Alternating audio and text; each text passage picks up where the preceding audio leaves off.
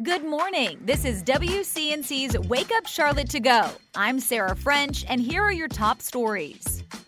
Turning to more of today's top stories in your morning rush. This morning, a 14 year old is dead after shooting in North Charlotte last night. It happened on Keswick Avenue, that's just north of Uptown. The boy's father says his son just got home from a birthday party when shots rang out. CMPD says the boy died inside that home. There's no information about a possible suspect at this time. The North Carolina State Bureau of Investigation is investigating the death of an Iredell County Detention Center inmate. Officials say 42 year old Charles Stevenson collapsed in his holding cell on November 28. According to reports, Stevenson ingested fentanyl while in his cell.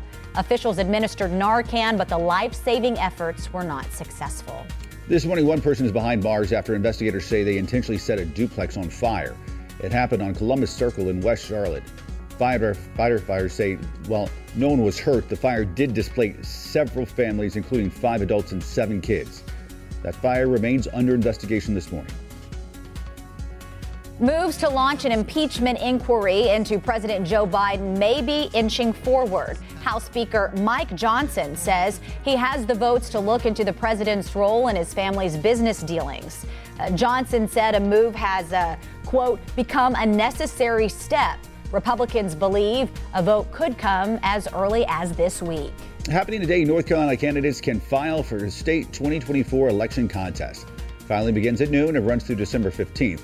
The 2024 primary election is March 5th, and the general election is November 5th of next year. And that is it for your morning rush. Time now to connect the dots when we make the news make sense. The future of animated movies in theaters could be in jeopardy, and it comes after several flops for one of the biggest movie producers in the world. Animated movies have long been lucrative for companies like Disney and Universal, but post pandemic trends are changing that.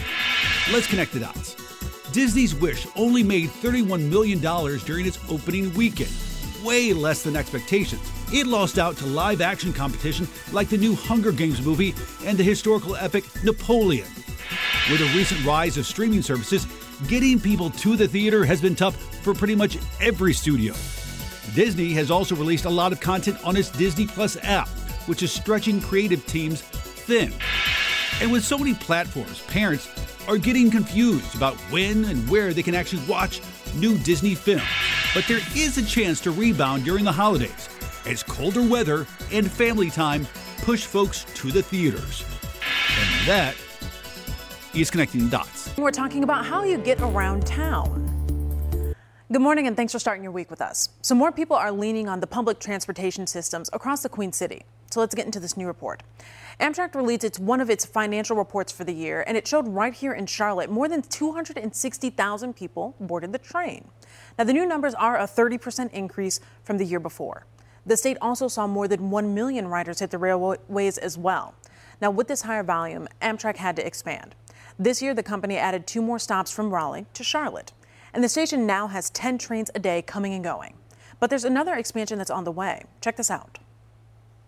One piece we're really excited about is the state applied for a federal grant to support what's called the S Line project, which would basically create a new passenger rail corridor between Raleigh and Petersburg, Virginia, which would be able to serve trains up to 110 miles an hour. So that basically would make your trip between Charlotte and DC or Charlotte and North Carolina or Charlotte and New York much quicker and more reliable.